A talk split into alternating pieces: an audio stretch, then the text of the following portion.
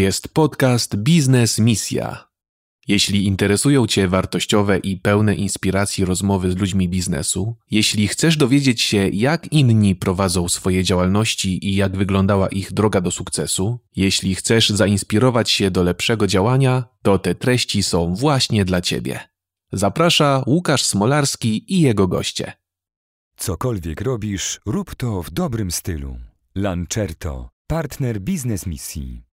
Witam wszystkich bardzo serdecznie.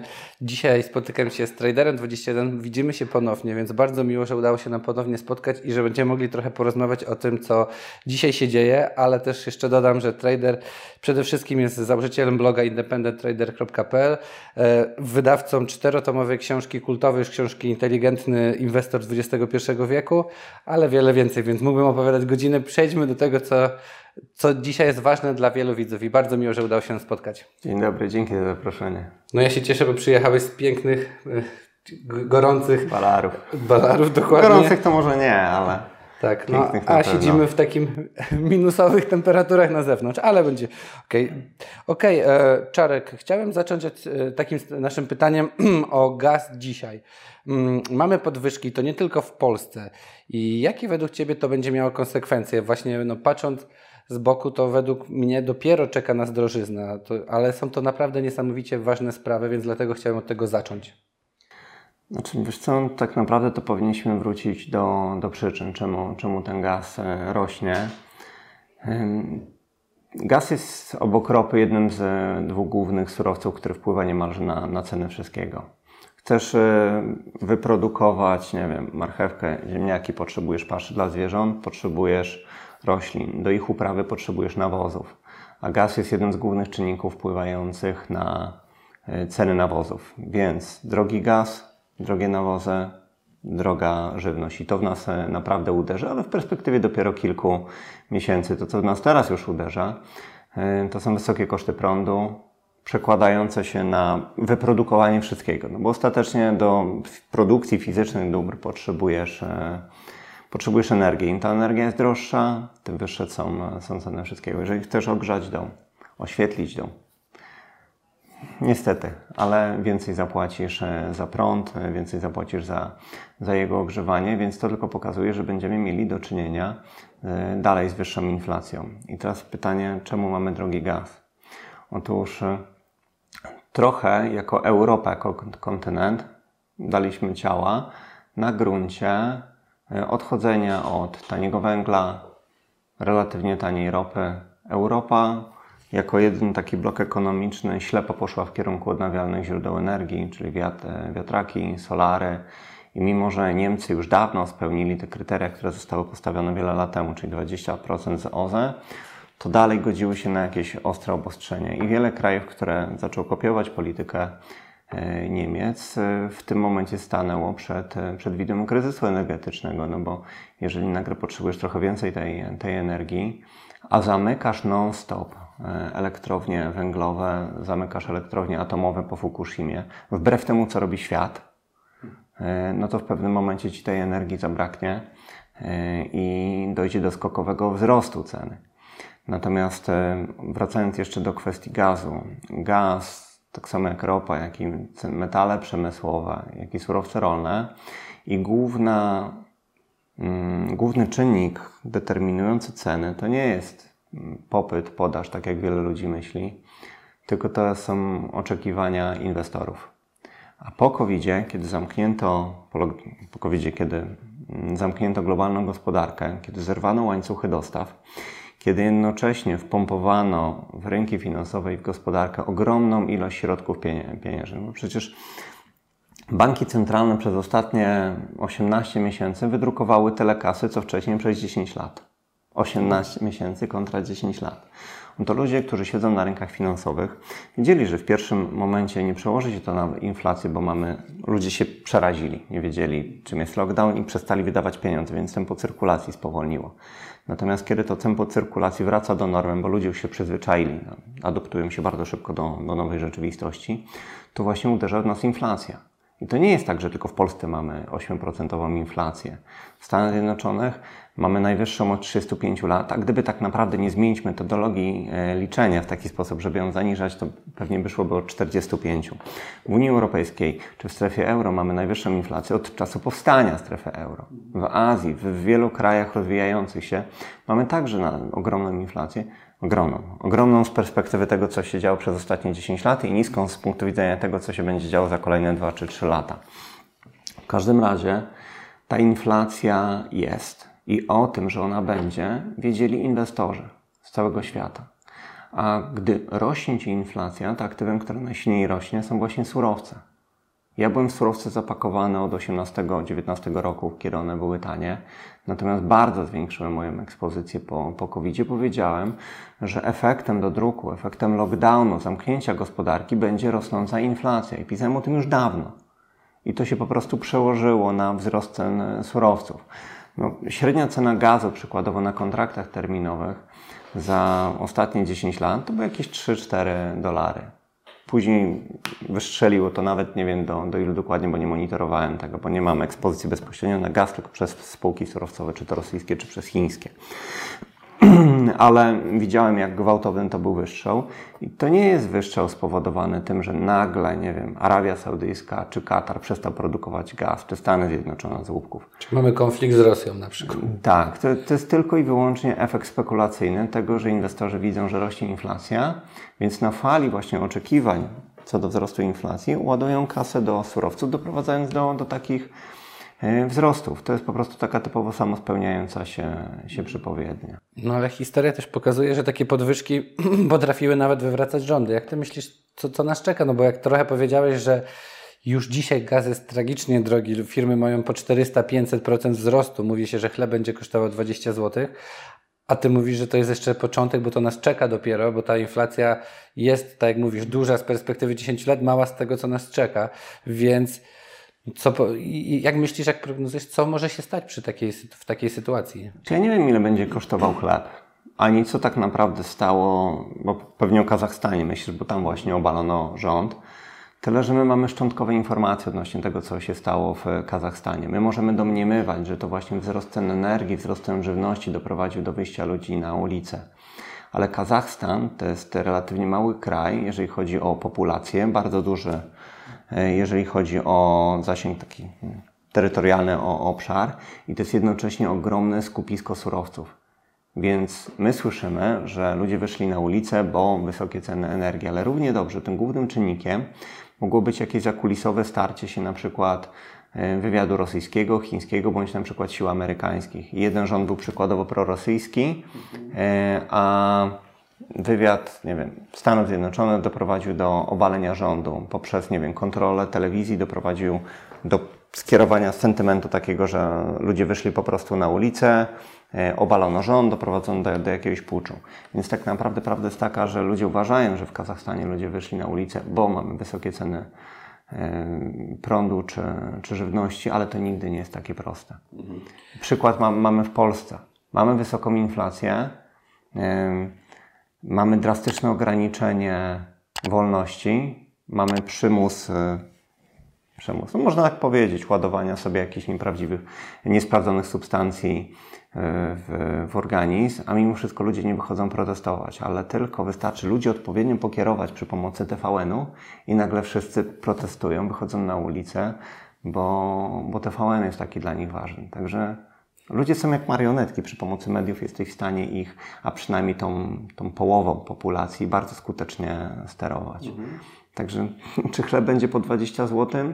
Nie wiem, ale no, obecna polityka rządu, jak i polityka, którą się tak naprawdę realizuje od dekady, e, zbliża nas w tym kierunku, dlatego że idziemy coraz bardziej w kierunku socjału. Socjal niszczy przedsiębiorców, niszczy konkurencję. Jak masz mniejszą konkurencję, e, to to przekłada się to zawsze na wyższe ceny. Jeżeli podnosisz podatki, to ci, którzy już byli na krawędzi funkcjonowania, przestają funkcjonować, przestają płacić podatki, zamykają firmy, zwalniają ludzi, idą po zasiłek, przynajmniej tak długo jak mogą ten zasiłek dostać, albo przenoszą się do szarej strefy. Więc w budżecie brakuje pieniędzy. Jeżeli się jednocześnie rozdaje te pieniądze na, na lewo i prawo, no to skądś te pieniądze trzeba wziąć? No skąd się je weźmie, jeżeli nie ma w podatkach? No z dodruku. A dodruk właśnie przekłada się na, na inflację. To nie jest jedyny czynnik, to nie jest tak liniowo, że wydrukujemy tyle i tyle, to się to przełoży na inflację. Inflacja jest składową wielu czynników, ale dodruk jest jednym z podstawowych. Dlatego też widząc, co ci psychopaci wyprawiają, ja nie mam złudzeń co do tego, że gospodarczo polecimy w dół, a inflacja będzie w górę. Natomiast plus Polaków jest taki, że, że się nie dają. I na to, na tak. to liczmy. Jak Chorwaci mamy taką naturę trochę buntowniczą i w pewnym momencie mu mówimy stop, albo po prostu no, oszukiwanie rządu można powiedzieć, że jest naszym sportem narodowym. Ale to jest dobre, dlatego że Kiedyś takie fajne badania widziałem, aż się dziwię, że je opublikowano w mainstreamie, ale dzięki szarej strefie standard życia nie podupadł o tyle i tyle. Mm, no to może coś pozytywnego. Czy według Ciebie możemy liczyć na spadki cen gazu? Myślę, że tak. Mam trochę wrażenie, że, tam, że to wybicie, z którym mieliśmy do czynienia dwa miesiące temu, to był taki trochę czynnik spekulacyjny. Problem jest natomiast taki, no, chcesz optymistycznie, ale muszę, muszę Ci też po, po, mhm. pokazać e, drugą stronę. E, w interesie ludzi, którzy tak naprawdę wybierają sobie polityków, te, te marionetki, które my widzimy w telewizji, jest wywołanie jeszcze wyższej inflacji po to, żeby zdewaluować zadłużenie. To jest coś, o czym rozmawialiśmy podczas naszej pierwszej rozmowy, które w pewnym momencie sięgnęło chyba 380% PKB i tu mówię od razu o skumulowanym długu osobistym, rządowym, korporacyjnym. Udało im się właśnie w wyniku inflacji wywołanej drukiem zbić to do chyba 350 355, może nie pamiętam dokładnie, ale ten dług w ujęciu nominalnym on rośnie. Ale w wyniku e, inflacji on zaczął spadać. Więc ta polityka będzie kontynuowana, więc przypuszczam, że dodruk będzie dalej z nami. I jeżeli wprowadzą ten cyfrowy pieniądz banków centralnych, nie mylić z krypto, bo to z kryptowalutami nie ma kompletnie nic wspólnego, o ograniczonym terminie ważności, to to będzie moment, kiedy inflacja jeszcze przyspieszy. Dlatego, że jak już będzie tragicznie, jak ludzie rzeczywiście nie będą mieli na pieniędzy na ogrzanie, e, na podstawowe produkty żywnościowe, to rząd, żeby się bronić przed wyjściem na ulicę, e, stwierdzi, że mamy taki cudowny projekt, tutaj tylu i tylu naukowców potwierdziło, że on działa, co jest jedną wielką bzdurą, ale mowa o bezwarunkowym dochodzie gwarantowanym. Czyli dostaniesz jakieś ochłapy od rządu pod warunkiem, że będziesz grzesznym obywatelem, nie będziesz chodził na protesty, zaszczepisz się dawką piątą, siódmą, dziesiątą i jak przeżyjesz, to będziesz tym porządnym obywatelem, będziesz dostawał gwarantowane, gwarantowany jakiś e, dochód, który będziesz musiał wydać w określonym czasie. I przez jak ostatnią dekadę globaliści, czy tam ludzie, którzy kontrolują system finansowy, mieli ten problem, że pompowali mnóstwo kasy w system, ale nie było inflacji, bo spadało cały czas tempo cyrkulacji pieniądza, tak teraz w ten sposób y, przyspieszą tę cyrkulację. No bo jeżeli dostaniesz pieniądze, to możesz z nimi zrobić wiele rzeczy. Możesz iść spłacić y, kredyt, możesz zachować pieniądze na przyszłość, y, możesz kupić za to metale szlachetne. Ale jeżeli dostajesz pieniądze i możesz je wydać tylko na dobra pierwszej potrzeby, bo jak nie, to za miesiąc zostanie ci 30% zabrane, to pójdziesz i te pieniądze wydasz. I w ten sposób się zwiększa tempo cyrkulacji waluty. No dobra, a jak powiedziałeś trochę o gazie, jestem bardzo ciekawy też o prąd, no bo mamy prąd, mówi się, że jest to samo, kolejna podwyżka, e, która też już nie wiadomo jak się skończy, bo Um, moje pytanie jest takie, czy według Ciebie właśnie ludzie wyjdą na przykład w Polsce na tą ulicę, bo jest tak, że jak idziesz do sklepu i wracasz do niego następnego dnia, to cena już potrafi być wyższa, nie? I tak jest codziennie, już nie mówiąc o branży budowlanej i tak dalej. Ale czy według Ciebie jak to się skończy? Myślę, że to nie jest pytanie dobre do mnie, dlatego że ja nie mieszkam w Polsce, ja nie widzę jak tutaj tak naprawdę te, te ceny rosną. A u Ciebie I... jak Majorce na przykład? Rosną też, ale to nie są tak, e, tak silne wzrosty, jakich się, się tutaj słyszy. Ceny wręcz w niektórych usług powiedziałbym, że trochę spadły, bo się pogorszyła sytuacja gospodarcza. Więc ludzie są skłonni dzisiaj pracować za stawki, za które nie byli skłonni pracować jeszcze w 2019, który na Balarach był absolutnie rekordowym rokiem, jeżeli chodzi o, o dochody. Zresztą to jest też relatywnie bogaty region Hiszpanii, więc więc tam, tam są pieniądze, więc to nie jest takie miarodajne, ale Powiem Ci tak. Polacy nie wyszli na ulicę, kiedy banda Tuska rąbnęła im ćwierć biliona złotych z OFE. Nie wyszli na ulicę zjednoczeni, kiedy organizowano lockdown, kiedy było wiadomo, że jego efektem będzie zniszczenie gospodarki, czyli wzrost bezrobocia, spadek realnych płac. Nie wyszli na ulicę, kiedy NBP zaczął dodruk, który zawsze się kończy tragicznie i nie dla ludzi, którzy potrafią poradzić z pieniędzmi, tylko dla ludzi, którzy nie mają wiedzy finansowej. Jeżeli w takich sytuacjach ludzie nie wychodzą na ulicę, a jednocześnie dają się zmanipulować tyle, żeby wyjść na ulicę i walczyć ze sobą w sprawie zaostrzenia przepisów aborcyjnych bądź ich złagodzenia albo w obronie TVN-u, no to, to pokazuje trochę o takiej, nazwijmy to, inteligencji finansowej. Sama, odpowiedź sama się wyklarowała.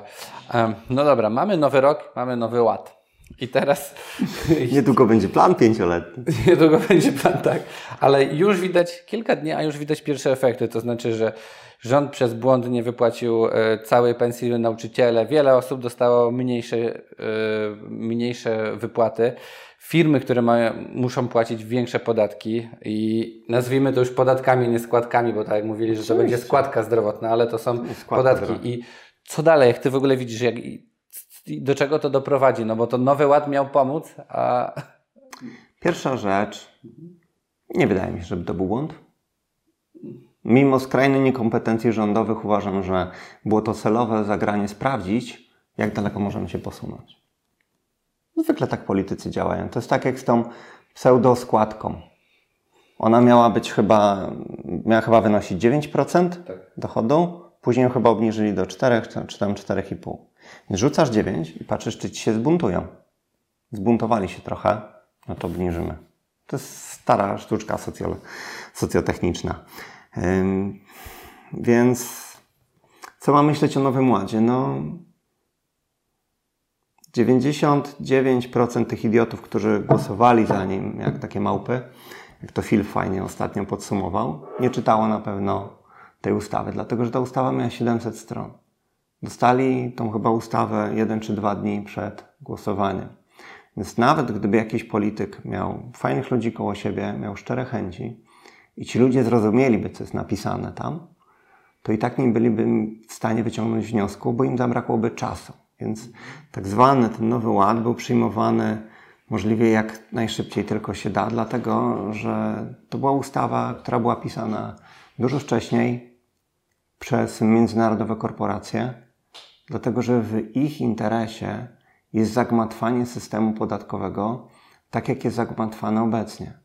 Jedyna dobra ustawa podatkowa to była ustawa Wilczka, pisana na kolanie, kilka stron, mega, mega prosta, a nie 700 stron. Tak, są nawet memy, że tutaj nasz 700 jakieś traktaty bardzo ważne, parę stron, a my mamy książkę. Polska jest na szarym końcu w Europie, jeżeli chodzi o zmiany w przepisach podatkowych. Estonia jest na pierwszym miejscu, bo ma bardzo prosty system. Płacisz 20% podatku, żadnych w zasadzie odliczeń, oddaj nam tą jedną piątą e, i, i tyle. Jak prowadzisz firmę, nie płacisz tego podatku, dopóki ty jako osoba ich, e, tych pieniędzy nie wyciągniesz. I to jest mega prosty system. W takim systemie, jak mieliśmy do tej pory, czyli mniej zagmatwanym, no bo nie było tych 700 stron, największe korporacje nie płaciły w ogóle podatków. O czym wiemy wszyscy płaciły podatek na poziomie tam iluś miejsc po, po, po przecingu, czyli może jakieś, nie wiem, 10-20 tysięcy złotych przy miliardowych przychodach, dziesiątkach miliardów. Tak skomplikowane przepisy się pisze po to, żeby urzędnicy mogli dojeżdżać małych i średnich przedsiębiorców, bo im więcej jest e, przepisów, tym e, trudniej jest się w nich e, połapać. Przykładowo, żeby obsłużyć przepisy wynikające z 700 stron potrzebujesz dobrego podatkowca. Czyli jeżeli jesteś małym przedsiębiorcą, bądź masz dwóch pracowników i nagle musisz zatrudnić jedną osobę tylko do tego, żeby pi pilnowała, czy uda ci się robić wszystko zgodnie z prawem, to Twoje koszty pracownicze rosną o 50%. A pewnie więcej, bo dobrze podatkowcy są, są w cenie. Taka osoba nie przyjdzie pracować za 10 tysięcy. E, z drugiej strony mamy międzynarodowe korporacje, które tak czy tak zatrudniają du dużych e, podatkowców dzięki czemu są w stanie przerzucać pieniądze do krajów, w których tych podatków się w ogóle nie płaci. I tak robią wszystkie międzynarodowe korporacje funkcjonujące w Polsce. No, Polska jest pod tym względem krajem trzeciego świata i tak zwane ustawy ala Nowy Ład są tylko tego potwierdzeniem. Mhm. No dobra, ale co według Ciebie może dzisiaj zrobić każdy obywatel, czy tak przedsiębiorca, tak? Czy dzisiaj, aby tracił jak najmniej przez Nowy Ład? Czy jest coś, co mimo wszystko możemy trochę jak te korporacje, chociaż na własnym gruncie zabezpieczyć się, czy jednak musimy oddawać tak, jak rząd kazał? Wiesz co, on tak naprawdę to powinieneś to pytanie chyba Mateuszowi ode mnie zadać, Tomczykowi. On jest mega specjalistą od podatków. Ja funkcjonuję wykorzystując jurysdykcję brytyjską, szwajcarską, polską i Estonię. Sam jestem rezydentem podatkowym Hiszpanii. Więc te pięć krajów Mateusz mi ogarnia perfekcyjnie w taki sposób, żebyśmy płacili podatki tam, gdzie mamy rzeczywiste źródło przychodu, ale jednocześnie, żeby te podatki były najmniejsze, jak, jak tylko się da, jednocześnie nie łamiąc prawa. I jest tyle luk, tyle rozwiązań, że możemy to robić, nie łamiąc prawa, tak jak robią to, e, może inaczej, na poziomie dużo, dużo wyższym niż robi to przeciętny przedsiębiorca, jednocześnie na poziomie dużo, dużo niższym niż robi to międzynarodowa korporacja, dlatego że ona ze względu na swój kapitał może korzystać z jurysdykcji, które są skrajnie drogie, które są powiedzmy zbyt drogie dla mnie, ale jednocześnie są, są dobre dla nich. Poza tym one mają, oni mają też wsparcie polityczne. Więc jeżeli do mnie przyjdzie kontrola, no to natknie się na ścianę w postaci właśnie Mateusza Tomczyka, który ich po prostu rozwali merytorycznie. Ale taka kontrola w ogóle nigdy nie przyjdzie do międzynarodowej korporacji, bo jeżeli tylko przyjdzie, to od razu będzie telefon do odpowiedniego ministra, a on wykona odpowiedni telefon gdzieś dalej. No, tak wyglądają realia. No, no dobra, ale powiedz... Ale mały przedsiębiorca, no. Tak... Mateusz nagrał mnóstwo materiałów. Mhm odnośnie tego, w jaki sposób można się odnaleźć w Nowym Ładzie. Dlatego, że Nowy Ład to nie są tylko podwyżki składki zdrowotnej, ale na przykład ogromne rozszerzenie działalności, które możesz wykonywać w ramach ryczałtu. To jest jedno chyba z najprostszych metod. Odpalasz po prostu tam 3,5 bądź 8,5% od przychodu, nie od dochodu e, i masz święty spokój, nie bawisz się w żadne rozliczanie kosztów. I o ile jeszcze rok czy dwa lata temu ta lista działalności, które mogłeś wykonywać w ramach takiego opodatkowania była bardzo wąska, o tyle robi się, teraz rodzi się coraz szersza. Więc są możliwości, tylko po prostu trzeba troszeczkę się zagłębić w to, w to prawo, ale każdy przykład też jest inny. No, inaczej jest opodatkowany mały sklepikarz, inaczej jest opodatkowane mm, sam dochody z wynajmu nieruchomości, inaczej jeszcze może opodatkowywać swoje dochody na przykład informatyk. Mhm który w ogóle ma duże możliwości. Bardzo duże. Może korzystać na przykład z Wielkiej Brytanii i wtedy na przykład w ogóle VAT-u nie płaci do pewnego poziomu, jeżeli sprzedaje swoje usługi osobom fizycznym, więc już na dzień dobry zaoszczędzasz te 23%. E, później, IP boxy wiem, że parę procentowe. Nie? No, są, są różne możliwości. Później na przykład te dochody możesz przerzucić, przynajmniej większość z nich, do Estonii, gdzie w ogóle nie zapłacisz podatku. Pieniądze, które chcesz wydać, opodatkowujesz ty jako osoba przykładowo fizyczna na ryczałcie jak najniższą stawką. Więc efektywnie zaoszczędzisz na wacie, przy wykorzystaniu Wielkiej Brytanii. Jeżeli jesteś dobrym informatykiem i wydajesz na życie jedną trzecią tego, co zarobisz, to od dwóch trzecich nie zapłacisz w ogóle podatku, więc już masz oszczędność w postaci dochodówki i VAT-u. A od tego, co musisz rzeczywiście wydać, zapłacisz powiedzmy 8,5% podatku na, na ryczałcie. Super, I, i, to, to, to, jest jeden tylko przykład. A przykładów działalności jest, jest mnóstwo, ale jak znasz te przepisy, no to nagle okazuje się, że jesteś w stanie działać skutecznie i, i nie dowalą ci realnie 50 czy 60% podatku. No bo jak skumulujesz e, VAT, jeżeli sprzedajesz usługi osobom e, fizycznym, jeżeli doliczysz do tego podatek dochodowy, który musisz zapłacić, później kolejne opłaty, które są podatkami, doliczysz do tego ZUS, doliczysz do tego jakieś janosikowe, jeżeli tam zarabiasz więcej niż milion, to ci w końcu złupią stawką 60%.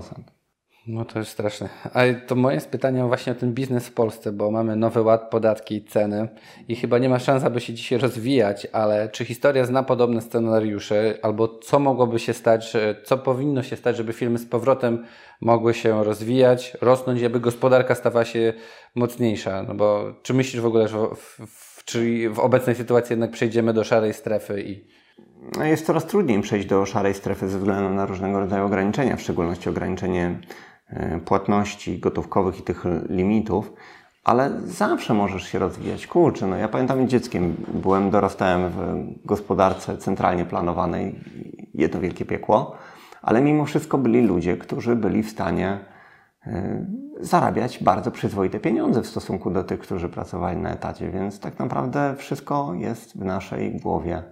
Jeżeli jesteśmy w stanie się edukować, jeżeli jesteśmy w stanie ciężko pracować, przede wszystkim mądrze pracować, może nie, nie tyle ciężko, ale najlepiej i ciężko i mądrze, to, to jesteśmy w stanie niemalże każdą firmę rozwinąć w każdych e, okolicznościach. No dobra, a Powiedz mi o zmianach podatkowych, bo też jesteś przedsiębiorcą i jakie według Ciebie podatki byłyby optymalne do prowadzenia biznesu? Czy właśnie ten system estoński 20% jest dla Ciebie takim... Co, co według Ciebie byłoby najoptymalniejsze? Nie, nie. System estoński na pewno nie, dlatego że wielkie korporacje i tak wywaliłyby te pieniądze do, do swoich central. Uważam, że podatek przychodowy byłby bardzo prosty. No bo dzisiaj to jest tak, że w Polsce prowadzenie biznesu to jest walka. Musisz kombinować, gdzie mogę odliczyć i ty walczysz tak jakby rządem z urzędami i to tak nie powinno wyglądać. Powinno być, że ty musisz się skupić na prowadzeniu biznesu. W Polsce biznesu. przedsiębiorcy tracą największą ilość dni na podążanie za przepisami. Tak jak Sławek Mencen dobrze powiedział, w Polsce nie ma ani jednego przedsiębiorcy, który robi wszystko zgodnie z przepisami, bo się nie da, jest po prostu tak dużo przepisów. Generalnie jestem przeciwnikiem podatku dochodowego, tak samo jak VAT. Uważam, że VAT możesz wyłudzać i niestety niektórzy go płacą w wyższych cenach, e, a spora część, e, część go wyłudza i tak jak dałem przykład brytyjski, są, są pewne luki, więc mamy równych i równiejszych. Przed podatkiem przychodowym praktycznie nie ma, nie ma obejścia. Masz po prostu przychód na poziomie miliona, oddaj od tego 3% czy, czy 2% i, i tyle. Jest to bardzo prosty podatek, nie kombinujesz z kosztami. Międzynarodowe korporacje też e, nie są w stanie wtedy ustrzec się przed, e, przed tym podatkiem. No, to jest zero-jedynkowe. Albo masz sprzedaż, albo tej sprzedaży nie masz. I tyle. No, miejmy nadzieję, Ktoś coś... twierdzi, że oczywiście to się tak nie da, bo są różne branże, niektóre są bardziej dochodowe, niektóre są mniej dochodowe. No te, które są mniej dochodowe, po prostu będą miały odrobinę wyższe ceny ale konkurencja sprawi, że w wielu innych sektorach te podatki spadną. Dodatkowo w takim otoczeniu drastycznie obniżyłyby się koszty po stronie firm, co przełożyłoby się na niższe ceny e, produktów i usług. No bo jeżeli nagle niepotrzebni ci są doradcy podatkowi, księgowi, no to ty jesteś w stanie zaoszczędzić a tym samym jesteś w stanie obniżyć ceny. I mało tego, te dni, gdzie chodzisz do urzędów, się tłumaczysz ile stresu, przecież musisz wyjaśnić dokumenty. Bo się koncentrujesz tak. na, na działalności. Zlikwidowałbym całkowicie wszystkie y, licencje na prowadzenie działalności. Akurat w Polsce nie ma ich jakoś specjalnie dużo, ale w Hiszpanii potrzebujesz niemalże licencję czy pozwolenie na prowadzenie wszystkiego.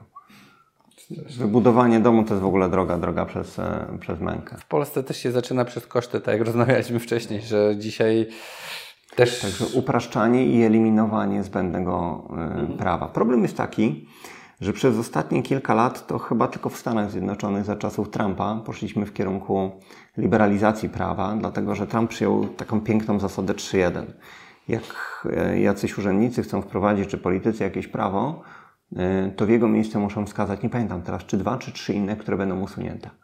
Więc im mniej prawa, tym mniejszy rząd. To jest oczywiście wbrew interesowi polityków, dlatego że im większy rząd, tym więcej pieniędzy przed nich przychodzi. Im więcej pieniędzy przed nich przychodzi, tym mają większą władzę i tym samym korzyści osobiste. Mhm.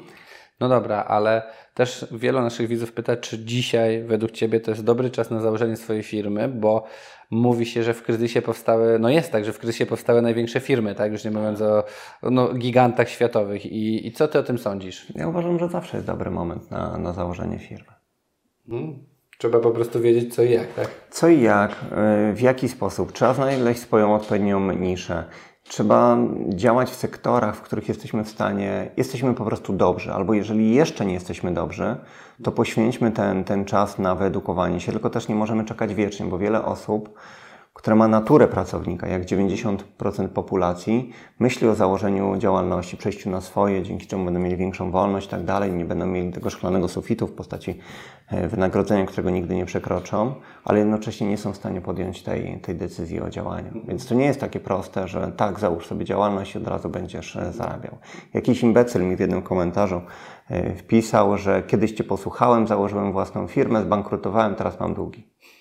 No ale to jest moja wina.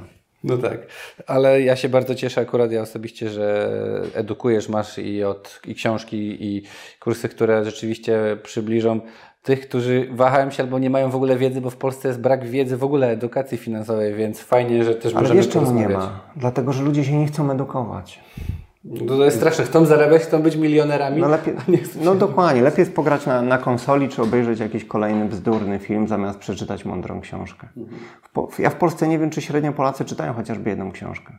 W Izraelu jest to albo kilkanaście, albo kilkadziesiąt. Dlatego między innymi w relacji do populacji mają najwięcej patentów, podczas gdy Polacy są tam gdzieś na, e, na szarym końcu. Także książki, edukacja i wtedy po prostu życie jest prostsze.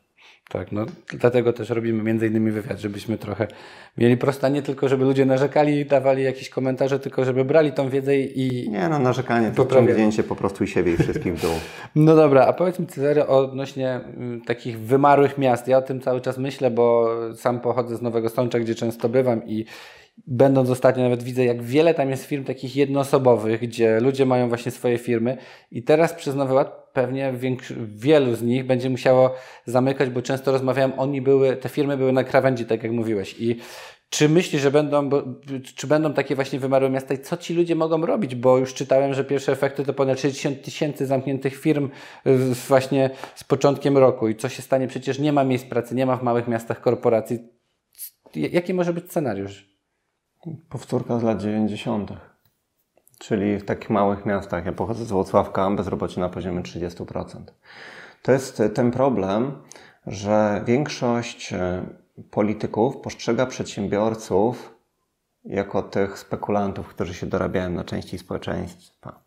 Ci, którzy są pracownikami, myślę, że połowa z nich podobnie. Tymczasem przedsiębiorcy to są ludzie, którzy tworzą nowe produkty, nowe usługi, te, które są, sprawiają dzięki swojej inteligencji i ciężkiej pracy, że one są tańsze, czyli bardziej dostępne dla, dla ludzi. No popatrz na ceny telefonów, jak, jak, jak spadają, czy, czy ceny wielu usług. Jeżeli ma sektory, w których nie ma, jest w miarę silna konkurencja, w których nie ma udziału rządu, to w naturalny sposób ceny spadają. To przedsiębiorcy tworzą miejsca pracy. Ja w tym momencie mam chyba 14 pracowników, bo co chwilę wymyślam nowe rzeczy, i, i cały czas firma się rozwija. I trzech z nich zarabia naprawdę gigantyczne pieniądze w porównaniu do, do średnich. Już kiedyś o tym powiedziałem, więc nie, nie będę się powtarzał. Ale to w moim interesie jest szkolić pracowników, żeby oni się lepiej rozwijali, bo dzięki nim ja jestem w stanie szybciej bądź efektywniej coś wyprodukować. Im więcej wyprodukuję tego rzeczy, na które znajduję konsumentów, tym więcej ja zarobię. Im więcej ja zarobię, tym więcej będę mógł dać moim pracownikom, żeby się z nimi tym podzielić, żeby ich jeszcze bardziej zmotywować do, do ciężkiej pracy, do samorozwoju, do, do edukacji, do tego, żeby ich wkład był w firmę jeszcze większy.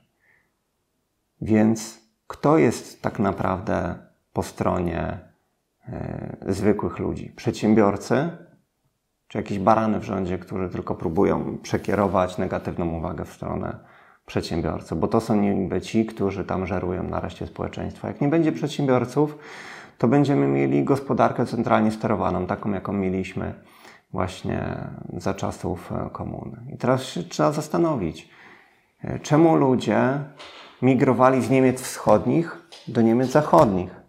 Ten sam kraj, ta sama kultura.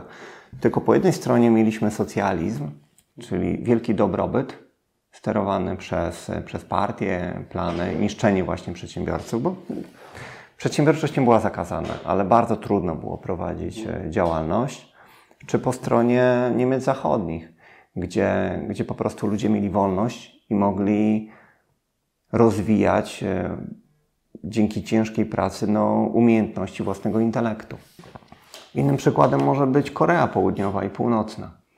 Korei Północnej przedsiębiorczość jest zakazana, o wszystkim decyduje państwo. Wszyscy pracują dla państwa, bo nikt się nie powinien bogacić. W Korei Południowej ludziom pozwoli po prostu działać. No, oby tak nie było, bo to nawet historia pokazuje. Ja to pamiętam jako dziecko, właśnie te Niemcy były Trabant z jednej strony, z drugiej strony Mercedes, Audi, wszystkie auta i to chyba najlepiej obrazuje. Do, do, dokładnie tak, dlatego że urzędnik nie jest w stanie wymyśleć rozwiązań technologicznych niezbędnych do wyprodukowania takiego Mercedesa. Zbierasz techników, którzy nie mają żadnej motywacji, bo nie będą mieli żadnych fajnych wynagrodzeń za to, że wymyślą rozwiązania stosowane w Mercedesie, no to masz rozwiązania, które są stosowane w Trabancie, bo nie ma odpowiedniej motywacji.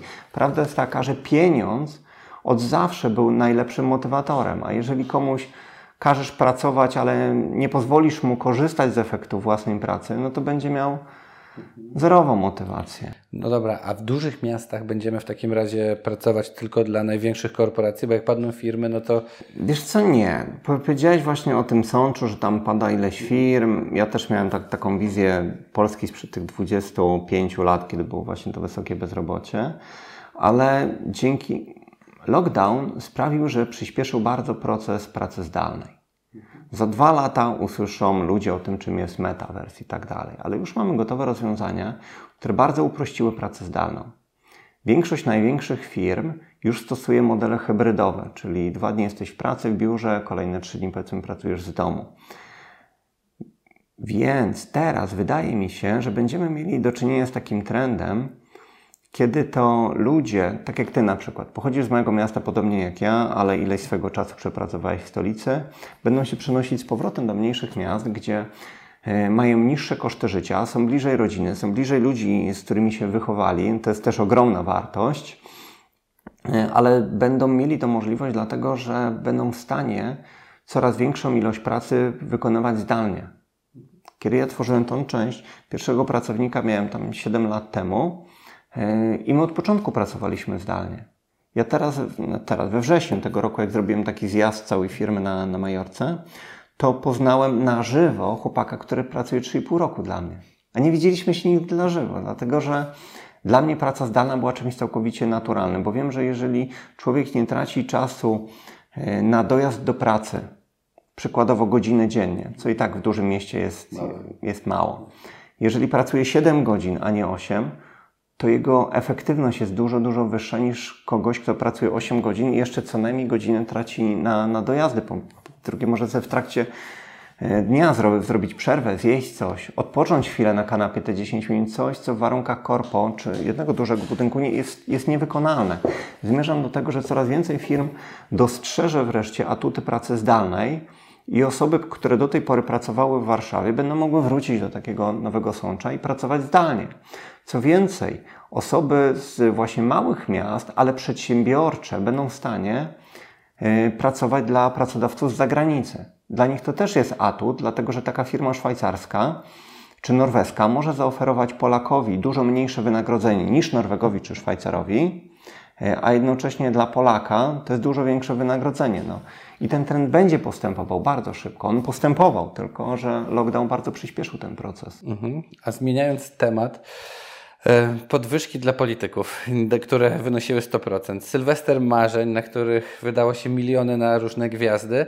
I dlaczego my jako kraj trwonimy tyle pieniędzy, nie mając na takie rzeczy podstawowe, jak choćby um, służba zdrowia, która leży, jak się mówi, wiele, wiele gałęzi. I czy jako kraj jesteśmy daleko od bankructwa? Jesteśmy jeszcze daleko, co, co najmniej kilka lat, ale jesteśmy na bardzo dobrej drodze, bo już zaczęliśmy taki typowy dodruk, który zawsze kończy się zniszczeniem waluty.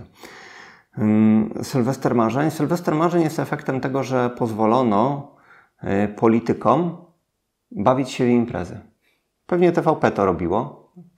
Y, TV PiS powinienem powiedzieć, dlatego, ale to jest właśnie przyzwolenie społeczne na danie politykom y, zajmowanie się rzeczami, które powinny być zarezerwowane tylko i wyłącznie dla sektora prywatnego. Dlatego, że jeżeli pojawiłby się przedsiębiorca, który chciałby zrobić Sylwester marzeń, to on by sensownie skalkulował, czy mu się to opłaca, czy nie. Ktoś by zrobił, bo komuś by się opłacało. Jakby to zrobiło 10 w jednym mieście, to by się nie opłacało ale wolny rynek i umiejętności menedżerskie by to szybko zweryfikowały. Tymczasem, jeżeli to robi państwo, no to temu damy tyle, temu damy tyle, temu damy tyle. Zatrudnimy najdroższą firmę do, do obsługi, bo przecież musimy kickbacki z każdej strony zgarnąć i tak to wygląda, kiedy się państwo za to zabiera. Spytałeś o podwyżki. Moim zdaniem politycy zarabiają za mało. I pewnie będę teraz, nie wiem, fu, fu, do, dokładnie, ale czemu? No musisz sobie odpowiedzieć na proste pytanie. Czy tobą mają zarabiać miernoty? Czy, tobą, czy twoim krajem mają za, zarządzać idioci, którzy idą do polityki, żeby się dorobić? Czy najwyższej klasy specjaliści? Bo jeżeli masz miernotę, to masz taki efekt, jak masz tyta. Ja bym w życiu nie poszedł do polityki, prac, pracować za ich uposażenia poselskie, włączając to dietę. Do Europarlamentu też bym nie poszedł. Bo, bo sam jestem w stanie zarobić dużo, dużo e, więcej, pracując sobie z domu w pięknym miejscu. Więc albo politycy nie powinni zarabiać w ogóle, i wtedy masz rzeczywiście w polityce ludzi, którzy się wcześniej dorobili. Dorobili się dużych pieniędzy, co już jest naturalną selekcją. Albo muszą mieć niesamowicie wysokie wynagrodzenia, powiedzmy średnia krajowa razy 20, tak jak ma to miejsce w Chinach, ale masz ogromne sito. Czyli, żeby zostać politykiem, żeby zostać urzędnikiem wysokiego szczebla, musisz skończyć specjalne uczelnie, gdzie już na wejściu masz niesamowitą barierę, żeby się dostać. Musisz być cholernie inteligentną osobą i niesamowicie pracowitą. Myślę, że skończenie studiów medycznych to jest pikuś w porównaniu do tego, żeby przejść takie sito, jak tam jest, ale tam rzeczywiście na najwyższych szczeblach władzy masz bardzo mądrych ludzi. I przede wszystkim ta władza nie zmienia się od wyborów do wyborów, no bo w Polsce jak tylko wybory się kończą, dochodzi do uformowania koalicji, no to już nadrzędnym celem jest wygranie kolejnych wyborów. Więc y, nie przeprowadza się żadnych takich reform, które są konieczne, ale bolesne w pierwszej fazie, bo, bo to jest niepopularne. To oczywiście nigdy nie przejdzie, ale wydatki rządowe, taka bardzo prosta metoda na zmianę konstytucji, która nie przejdzie, bo to jest wbrew politykom.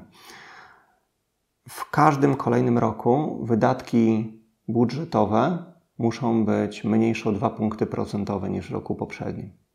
I jeżeli w tym roku przykładowo na PKB, na które składają się nasze wydatki, inwestycje, wydatki rządowe, powiedzmy, nie wiem ile wydatki rządowe w Polsce wynoszą dokładnie, ale powiedzmy niech to będzie 45%, no to w kolejnym masz 43% i automatycznie muszą politycy ograniczać wydatki. Jak ograniczasz wydatki, to nagle masz trochę więcej pieniędzy i możesz obniżać podatki. I w ten powolny sposób kurczy ci się sektor państwowy, który jest z natury nieefektywny, można poza wyłączeniem policji i wojska, mhm. i zostaje miejsca więcej na, na sektor prywatny. No tu chyba odpowiedziałeś właśnie ta recepta, co moglibyśmy robić, czego na razie nie robimy, aby, aby mogło iść to w dobrym kierunku. A wróćmy trochę do giełdy banków i tego, co się też dzieje ze stopami procentowymi. I czy dzisiaj według Ciebie wzrost stóp procentowych spowoduje, że banki będą zyskiwały na wycenie, czy odwrotnie? No bo jednak może spaść, z jednej strony mówi się, że spadnie ilość kredytów dostęp, a z drugiej strony no jednak banki będą zarabiały więcej, więc jak to będzie? Niskie stopy procentowe czy zerowe generalnie doprowadziły banki do bardzo trudnej sytuacji, zwłaszcza, zwłaszcza w strefie euro, bo w Polsce jeszcze sytuacja nie jest tak zła. Więc wyższe stopy procentowe, może inaczej. Wzrost stóp procentowych jest jedynym takim aspektem, który pozytywnie przekłada się na, na zyskowność banków.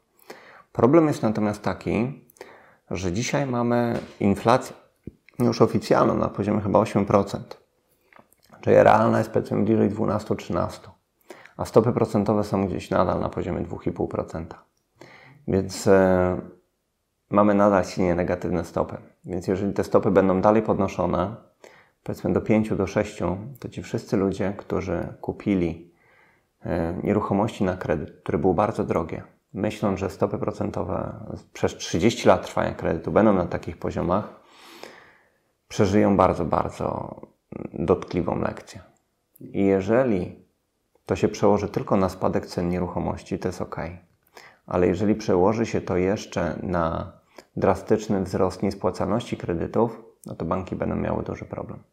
Bo może być tak, że w sytuacji, w której miałeś bardzo drogie nieruchomości, ktoś wziął kredyt na 80% nieruchomości. Jeżeli doszłoby do jakiegoś krachu dużego, i spadnie ta wartość nieruchomości o te powiedzmy 20%, no to bank będzie miał problem, bo nie będzie w stanie odzyskać swoich pieniędzy.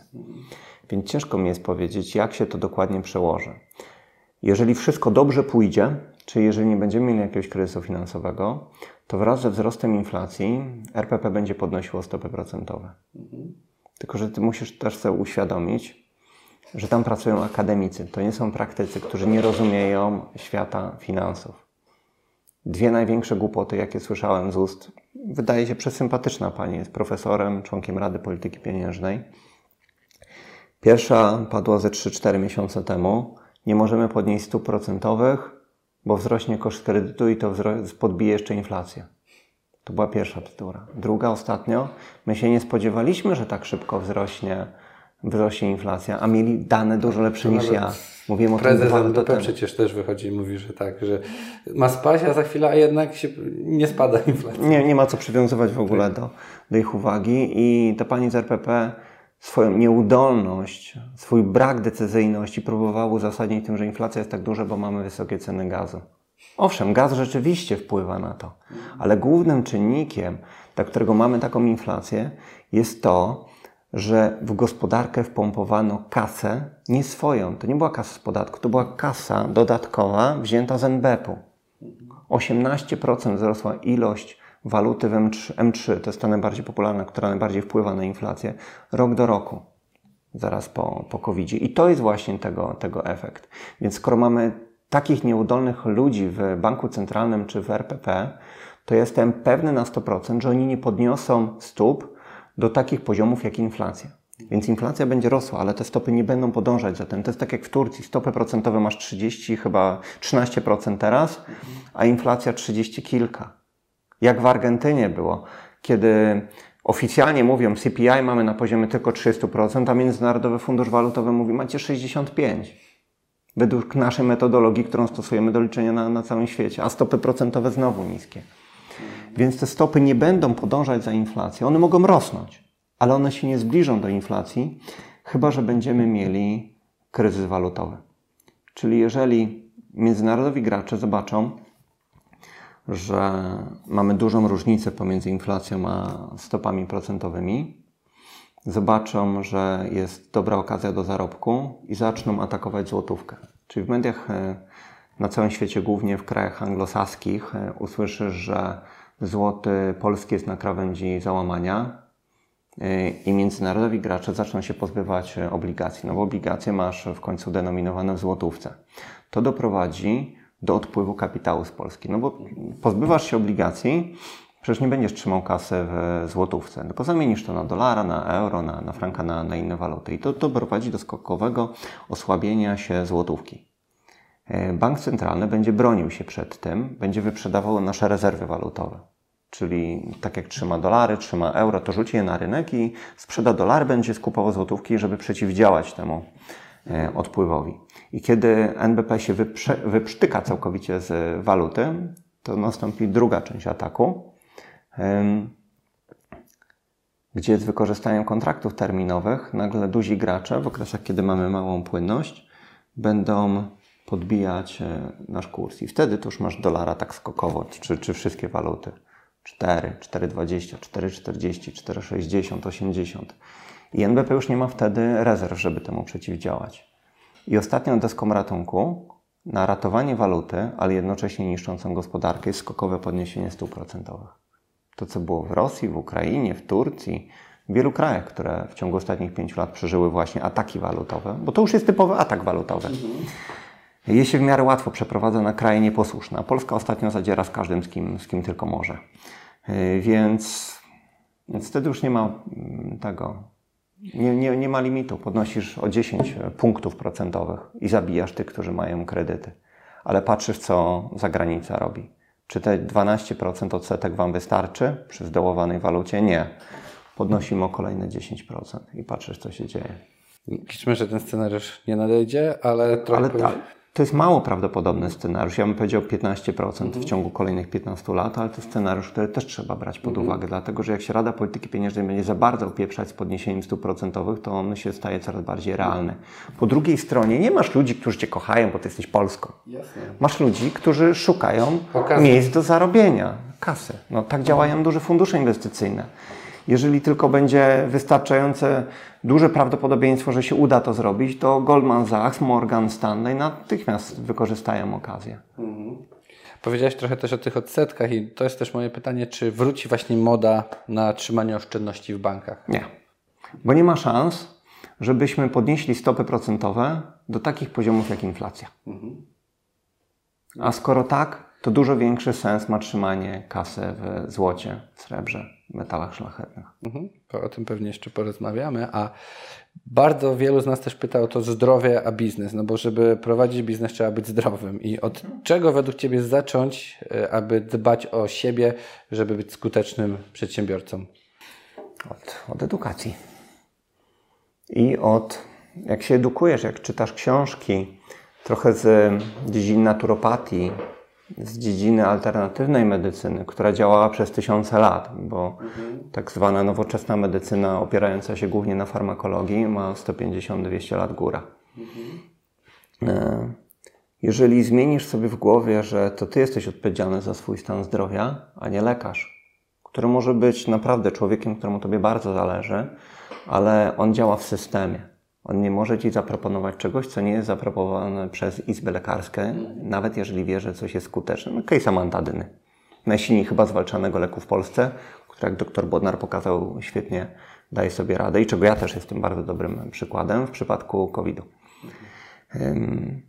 Jeżeli zdasz sobie z tego wszystkiego sprawę, zobaczysz, że tak naprawdę 90% stanu zdrowia to jest to, czy się ruszasz, jakim powietrzem oddychasz, e, czy jesteś zestresowany, czy nie, e, co jesz, czyli nie tylko wydaje mi się, że jem zdrowo, czyli jem produkty ekologiczne, niepsikane Roundupem, czy, czy innym syfem, czy jem GMO, czy nie, e, czy zapycham sobie jelita glutanem, jakie mam pH organizmu, czy mój organizm jest wystarczająco dotleniony, czy jeżeli zaniedbywałem ciało przez 20 czy 30 lat, czy rzeczywiście zrobię porządek. No, ja staram się na co dzień dbać i o, i o ciało, czy, czy umysł. No, byłem wczoraj w Szczecinie, no to wpadłem od razu do znajomej, która zrobiła mi kompletne oczyszczanie organizmu. Przy okazji przetoczyła mi krew, także ozonem go, ozonem krew bardzo mocno do, dotleniłem. Dostałem kupę witamin, plus zrobiła jeszcze inne rzeczy. No, dla mnie to jest normalna rzecz. Mhm. No. Wstaję, budzę się rano, robię ćwiczenia tybetańskie, żeby zadbać o mój kręgosłup i mięśnie brzucha i mięśnie odcinka lędźwiowego, które są tak ważne dla prawidłowego ułożenia kręgosłupa. Kręgosłup... Coś wiem teraz. No właśnie. A kręgosłup, jak wiadomo, wpływa praktycznie na cały organizm. Możesz mieć problemy z okiem, z nerkiem i to, z nerką i to wszystko pochodzi przykładowo od kręgosłupa. Mhm. Później ćwiczenia Wim Hofa oddechowe, żeby dotlenić organizm pomedytować trochę. Ja nie kupię niczego w sklepie, jeżeli nie przeczytam etykiety. Wczoraj w samolocie pani mi dała coś, co nazwała drożdżówką. Spojrzałem na etykietę. Dziękuję. Ale ona jest bardzo dobra. Ona może być, ale ja tego nie zjem. Bo tam jest margaryna, bo tam jest, jest skrobia modyfikowana i dwa inne rzeczy jeszcze, których, których absolutnie nie powinniśmy tknąć. No a przechodząc trochę, prawie kończąc nasz e, tutaj... E, Właśnie jeszcze na rzecz, pytałeś o zdrowie. Mhm. Ja jak robiłem kurs Inteligentny Inwestor, zrobiłem jeden dział, zdrowie, dodatkowy w wersji premium. On ma 13 godzin. 13 albo 14 godzin. A ty chcesz, żebyśmy temat zdrowia omówili. Znaczy, no, wiesz, tak. widzę ciebie wypoczęty, opalony. Naprawdę, jak się mówi o inwestorach, to się kojarzy z kimś grubym, zajadającym hamburgera, stresowanym, a nie wyglądasz na takiego. Nie, no ja nie chcę ataku serca dostać, ani Więc ja wiesz, się dobrze czuję w moim, w moim ciele, mój umysł działa jak, jak działa. A mimo, że pracujesz długo, tak jak mówimy, nagrywałeś kilkadziesiąt godzin, kursy i tak dalej, żeby mieć na to siłę, też podróżujesz, no trzeba dbać o to zdrowie i to wiele, widzisz, sam widzę po sobie, że właśnie już kręgosłup odmówił posłuszać. Tak, i wiesz, co jest jedna rzecz bardzo ważna. Trzeba korzystać z rzeczy, które działają, bo wiele osób, zwłaszcza dobrze wykształconych, płaconych, pracujących dla korporacji, ma taką tendencję, że dla nich autorytetem, autorytetem jest ktoś, kto ma więcej przed nazwiskiem. Doktor, profesor habilitowany i tak dalej. Dla mnie nie. Dla mnie jest ważne to, czy coś działa. I przykładowo, jeden z moich kursantów podrzucił mi taką panią, która, no nie mogę jej zareklamować, bo ma za dużo pracy w tym momencie, może kiedyś mi pozwoli, która mi przygotowała kropelki, które usuwa pasożyty z mojego organizmu. I ja na przykład teraz po dwóch miesiącach zauważyłem, że ja śpię półtorej godziny krócej, jestem wyspany. Czyli to oznacza, że te małe świństwa, no małe, niektóre potrafią mieć 20 cm w organizmie, które ona powolutku tam wybija tymi swoimi mieszankami, podjadały mi składniki odżywcze, minerały, mikroelementy i przy okazji zatruwały mnie. Jeżeli ja je usuwam powoli, to dzięki temu mój organizm ma więcej energii. Ale to jest jeden element z kilkudziesięciu. Tymczasem większość ludzi oczekuje rozwiązania. Masz taki problem? Weź tą tabletkę. Tak, i jutro jesteś na nowo. No. Wiem, bo sam z tego korzystałem i też zmieniam teraz podejście. Jak, jak widzisz, jest to, no żeby, dlatego to jest też bardzo ważne, bo ludzie to lekceważą, bo to jest tak, działamy, pracujemy, eksploatujemy się do momentu, aż nas nie pierdzielnie, za przeproszeniem jest koniec, nie? No, I to jest ten, Dokładnie. lepiej za, zawczasu, więc bardzo się też cieszę. Albo znajdujesz czas na odpoczynek, e, albo będziesz musiał znaleźć czas na lekarza. Dokładnie. Tak to więc działa. Fajnie, że też o tym mówisz i że robisz i jakby też pokazujesz, że można dbać i, i, i warto dbać o to zdrowie, no bo młodsi nie A będziemy. co jest ważniejsze od zdrowia? No, Co ci dadzą pieniądze, jak ci organizm siądzie? dokładnie tak. Kończąc, e, chciałem zapytać o te oboszczenia na świecie, właśnie szczepienia. Co o tym w ogóle myślisz? Czy możliwe są kolejne lockdowny w Polsce, ale i na świecie? Są kraje, które nie wpuszczą Cię, są znowu kraje, które całkiem już z tego odeszły. Jak to w ogóle myślisz? Jak może też być w Polsce? W Polsce jest, mamy ten plus, że wiesz co, w każdym kraju będzie inaczej. Mamy trzecią Rzeszę, w, którym, w której nie mogłem się zameldować w hotelu, bo nie miałem pewnego certyfikatu.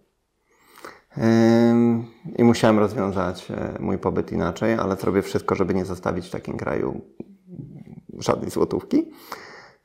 Mamy przykładowo Austrię, która była Austrii, Australię, dwa kraje, które były oazami wolności, a w pewnym momencie no, Sebastian Kurz został zmuszony do odejścia, a Australii to już w ogóle psychopaci rządzą od jakiegoś czasu, więc urządzili im tam małe piekiełko. Mamy Polskę, gdzie wiele osób ma wywalone na, na noszenie masek i bardzo dobrze, dlatego że mamy setki badań pokazujących, że one są kompletnie nieskuteczne, ale mamy też ludzi uzależnionych od telewizji, którzy po prostu zobaczą kogoś bez maseczki, od razu wpadają w panikę, bo, bo nie rozumieją, z czym mają do czynienia. I, t- I tak to wygląda. Im niższy poziom wiedzy, tym, tym większy strach. Żeby była jasność, mamy wirusa, który zabija ludzi. Tak jak zabijały wcześniej grypa i, i inne choroby wirusowe. Ten jest może trochę bardziej zjadliwy, ale mamy też takie kraje jak Hiszpania, w których ludzie są posłuszni, wprowadzają tam jakieś ograniczenia w restauracjach, ale jeżeli mnie w jednej restauracji nie chcą, bo nie mam jakiegoś dowodu szczepień, to idę do innej, w której jem od lat, gdzie moi przyjaciele są właścicielami gdzie zawsze mnie przyjmą bez żadnych ograniczeń, więc podstawa to są jakieś relacje międzyludzkie i odnajdywanie się w, w tym chorym systemie. Nie podleganie mu, bo zawsze każde ograniczenie sprawia, że po drugiej stronie powstają przykładowo ludzie, którzy chcą wypełnić lukę. Rynek nie lubi próżni. Tak, i zawsze to, to, to będzie działało, więc rzeczywiście. Dokładnie. Wczoraj wieczorem znajomy mi podrzucił artykuł, że Hiszpania planuje, podobnie jak Japonia, zaklasyfikowanie COVID-u jako zwykłej grypy, z którą trzeba sobie dawać radę, bo widzą, że odsetek osób hospitalizowanych jest najwyższy w krajach, w których jest najwyższy poziom wyszczepienia. To, to są twarde dane. Więc wnioski można wyciągnąć. Poza tym w Hiszpanii mamy bardzo silny, zwłaszcza na Balearach, e, biznes turystyczny. Cztery firmy z IBEX-u 35, to jest ten główny indeks giełdowy, to są firmy bazujące na turystyce, z których prawie wszystkie pochodzą właśnie z Majorki. Więc one bardzo mocno lobbują za tym, żeby jednak powrócić do normalności. Więc od góry masz naciski. Róbcie jak największe lockdowny, niszcie tą, tą gospodarkę, bo dzięki temu łatwiej przejdziemy do nowego systemu, w którym jak Schwab podsumował, nie będziesz miał nic i będziesz szczęśliwy, bo wprowadzimy CBDC, totalną kontrolę i tak dalej. To o kontrolę chodzi, nie o pieniądze. A z drugiej strony masz ruchy oddolne, które też w jakiś sposób mają, mogą wpływać na, na polityków. I pytanie, gdzie to się wszystko wyważy. Problem jest taki, że ludzie nie zdają sobie sprawy, że tym tak naprawdę kluczowym czynnikiem to są oni. I umiejętność jednoczenia się, protestowania. Ludzie wychodzący na ulicę są w stanie cofnąć najgłupsze rezultaty. Edukacja jest w stanie temu, temu bardzo pomóc. Edukowanie policji sprawi, że tak jak dzisiaj jest powiedzmy 50-50, czyli 50 to są trepy, 50% rozumie tak naprawdę o co tu chodzi w tej globalnej układance, oni są w stanie odmówić wykonania rozkazu, który jest niezgodny z prawem. I w tym momencie to się wszystko wali jak ten, jak domek z kart. No i z tym zostawmy naszych widzów. Bardzo Ci Cezary dziękuję za inspirującą rozmowę na, na tematy, które są naprawdę bardzo ważne dla, dla nas i bardzo się cieszę, że znalazłeś ten czas i liczę, że też widzowie wyciągną z tego dużo lekcji i no, będziemy jednak szli w, ku pozytywnym zmianom. Oby. Dzięki za zaproszenie. Dzięki. Dzięki.